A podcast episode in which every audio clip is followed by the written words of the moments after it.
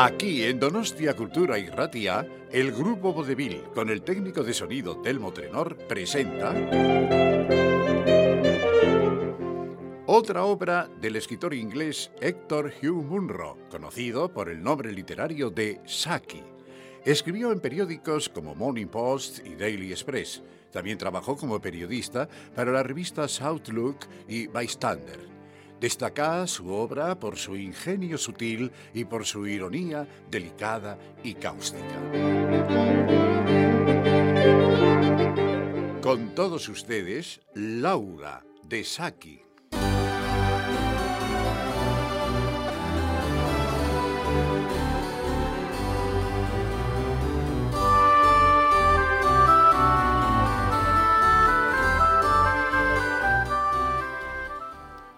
No te estarás muriendo, ¿verdad? ¿Eh? El doctor me dio permiso de vivir hasta el martes. Pero si hoy es sábado, la cosa es grave. Ay, no sé si será grave. Lo que sí es cierto es que hoy es sábado. La muerte siempre es grave.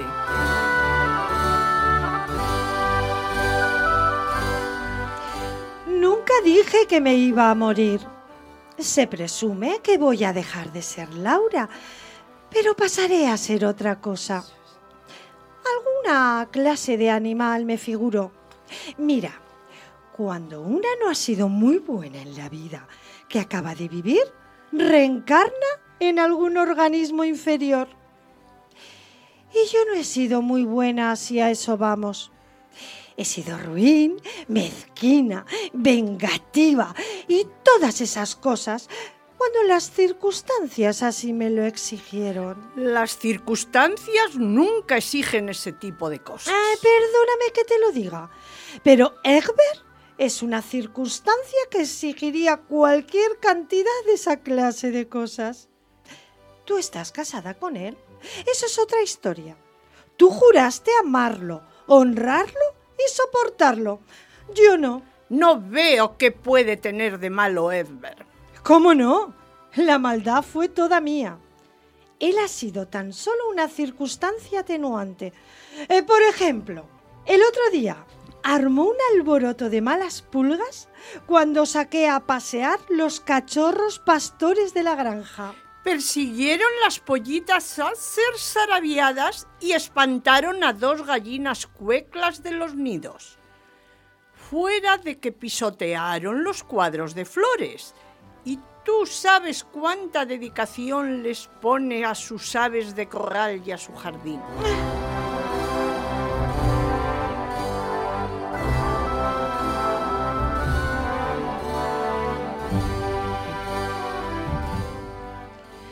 De todas maneras, no había necesidad de que remachara toda la bendita tarde al respecto, ni de que dijera, no se hable más de eso, cuando yo ya empezaba a sacarle gusto a la discusión. Ahí fue cuando salí con una de mis venganzas mezquinas. Ay, el otro día del episodio solté en sus semilleros a la familia entera de las arabiadas. Pero ¿cómo pudiste hacerlo? ¿Cómo pudiste? Ah, resultó muy fácil. Dos gallinas se hicieron las que estaban poniendo, pero yo me mostré firme. Y nosotros creyendo que fue un accidente. Ay, ¿cómo ves? En realidad tengo razones para suponer que mi próxima encarnación será en un organismo inferior seré alguna clase de animal. Por otro lado, tampoco he sido tan horrible, así que a lo mejor puedo contar con que voy a ser un animal agradable, algo elegante y lleno de vida, amigo de la diversión. Una nutria, tal vez. No puedo imaginarme haciendo de nutria. Bueno, me figuro que no puedes imaginarme haciendo de ángel, si a eso vamos. Amanda guardó silencio. Sabía que no podía imaginarse a Laura como un ángel. Mm, por mi parte, creo que la vida de una nutria sería bastante agradable. salmón para comer el año entero y el gusto de poder buscar las truchas en su propia casa sin tener que esperar horas enteras a que se dignen morder la mosca que una les ha estado columpiando en la cara y una figura elegante y esbelta.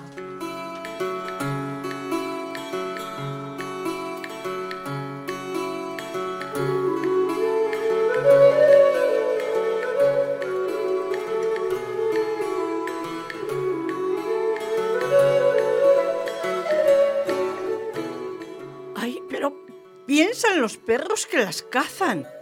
Qué horrible que la rastreen a una y la cosen y acaben destrozándola. Ay, bastante divertido si la mitad del vecindario está mirando. Y en todo caso, no es peor que este asunto de morir poco a poco entre sábado y martes. Además, después pasaría a ser otra cosa. Si hubiera sido una nutria regularmente buena, eh, supongo que recobraría alguna forma humana. Eh, probablemente algo más bien primitivo. La de un morenito egipcio, casi en cueros, me figuro. Ojalá te pusieras seria. De veras deberías hacerlo, si es que solo vas a vivir hasta el martes.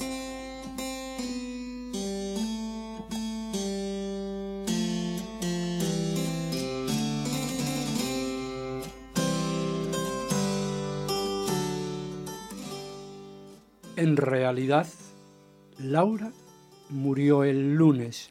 ¡Qué terrible trastorno! Se quejó Amanda a su tío político, Sir Lugor Quine. Tengo invitadas un montón de personas a pescar y jugar al golf. Y los rododendros están precisamente en su mejor momento. Oh, Laura fue siempre una desconsiderada. Nació en plena temporada ecuestre, con un embajador que odiaba a los bebés hospedados en la casa.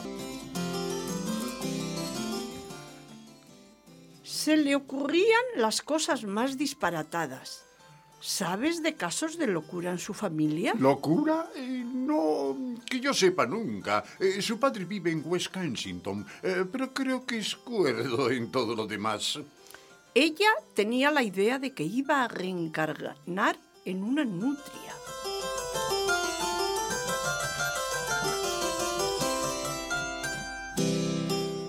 Uno se topa estas ideas sobre la reencarnación con tanta frecuencia, incluso en Occidente, eh, que no se atrevería a afirmar que son disparatadas. Y Laura fue una persona tan impredecible en esta vida eh, que no me gustaría sentar reglas precisas sobre lo que podría estar haciendo en un estado ulterior.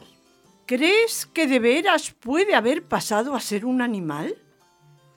Amanda era una de esas personas bastante prontas a moldear sus opiniones a partir de los puntos de vista de quienes la rodean.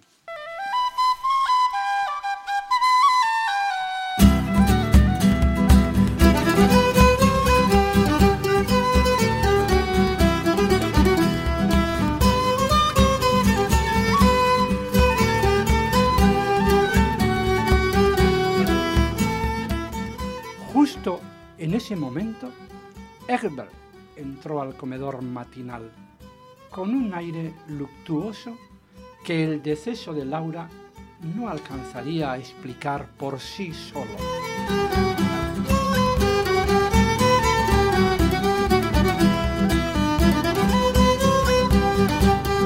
Mataron a cuatro de mis uxes arabiadas. Oh, las mismísimas cuatro que iban para la exhibición del viernes. A una la arrastraron y se la comieron precisamente en la mitad del nuevo cuadro de claveles eh, en el que puse tanto empeño y dinero. Mis mejores gallinas y mis mejores flores escogidas para, para la destrucción. Casi parece que el animal culpable de este acto supiera cómo hacer el máximo de daño en el mínimo de tiempo. ¿Crees que fue una zorra? Eh, más parece cosa de un hurón. No, no, no. Había huellas de patas palmeadas por todas partes. y seguimos el rastro hasta el arroyo al fondo del jardín. Una nutria, evidentemente.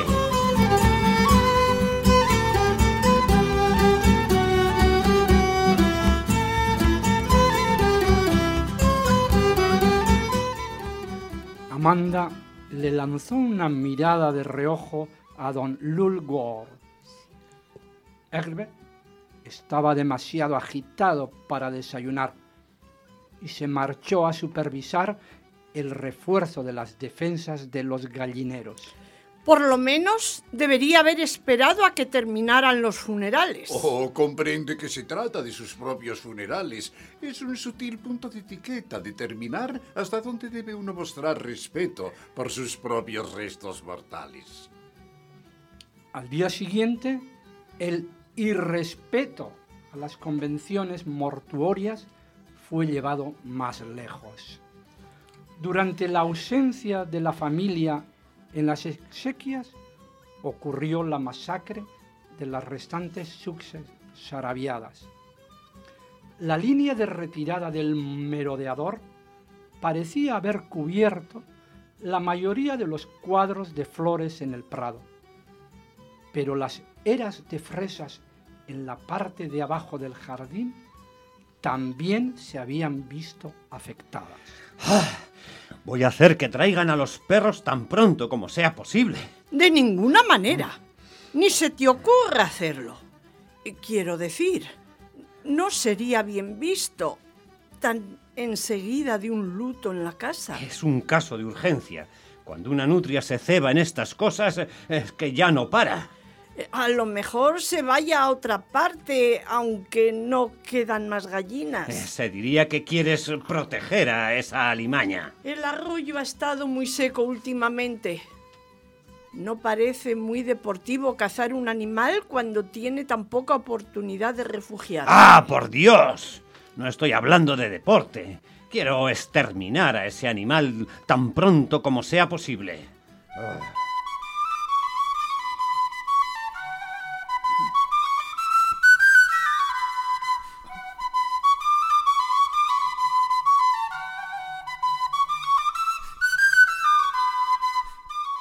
La propia oposición de Amanda se atenuó cuando, a la hora del servicio religioso del domingo siguiente, la nutria se abrió paso hasta la casa, hurtó medio salmón de la despensa y dejó un reguero de escamas sobre la alfombra persa del estudio de Egerbert. Ah, dentro de poco la tendremos escondida debajo de las camas ruñéndonos los pies a pedacitos. Y por lo que sabía Amanda de esa nutria en particular, la posibilidad no era muy remota. La víspera del día fijado para la cacería, Amanda se paseó a solas durante una hora por las orillas del arroyo, haciendo lo que se imaginaba eran ruidos de jauría.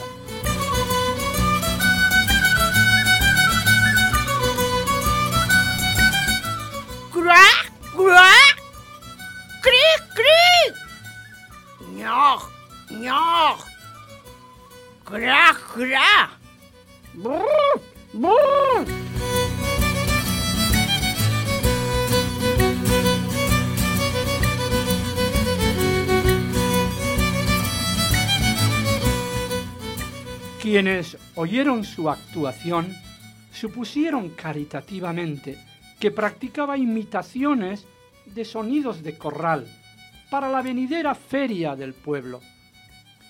Su amiga y vecina, Aurora Burret, se encargó de llevarle noticias sobre la jornada venatoria. Oh, querida, es una lástima que no haya salido. El día estuvo muy productivo. La encontramos de inmediato en el charco del fondo del jardín. ¿Y la mataron? ¿Cómo no? Una espléndida hembra. Le dio un feo mordisco a tu marido mientras trataba de agarrarla por la cola. Pobre animal. Me compadecí, la verdad, mucho de ella. tenía una mirada tan humana en los ojos cuando la mataron. Ah, ya dirás que soy una tonta, pero ¿sabes a quién me recordó esa mirada? Ah, ah, oh, pero, eh, querida, ¿qué te pasa? ¿Qué te pasa?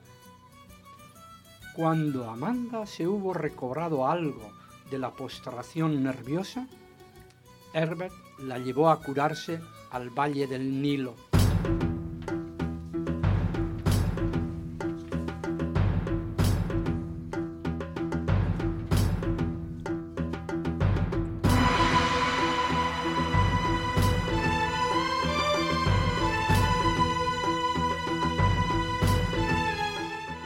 El cambio de horizontes trajo pronto la deseada recuperación de la salud y el equilibrio mental.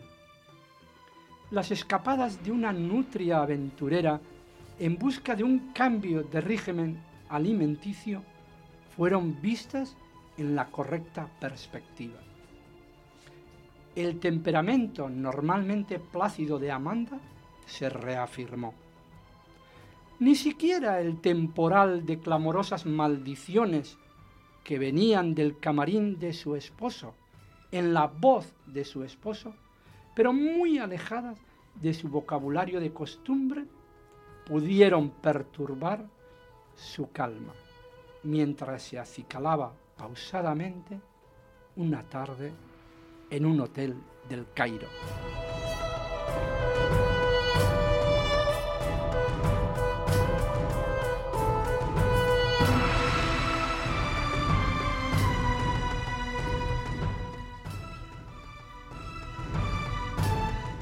Pero, ¿qué sucede? ¿Qué pasó? Ah, el animalito me tiró todas las camisas limpias en la tina. Ah, espera que te agarres. Ah. ¿Qué animalito? Preguntó Amanda, reprimiendo las ganas de reír. El lenguaje de Herbert era tan irremediablemente inadecuado para expresar sus sentimientos de indignación.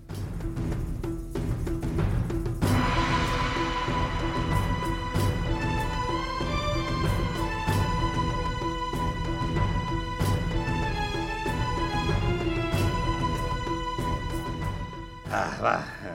Un morenito egipcio, casi en cueros.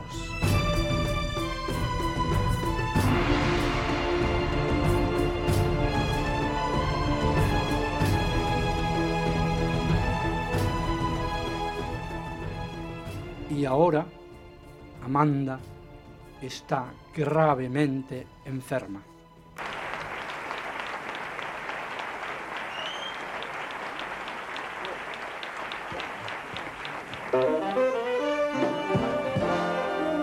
Han escuchado Laura de Saki.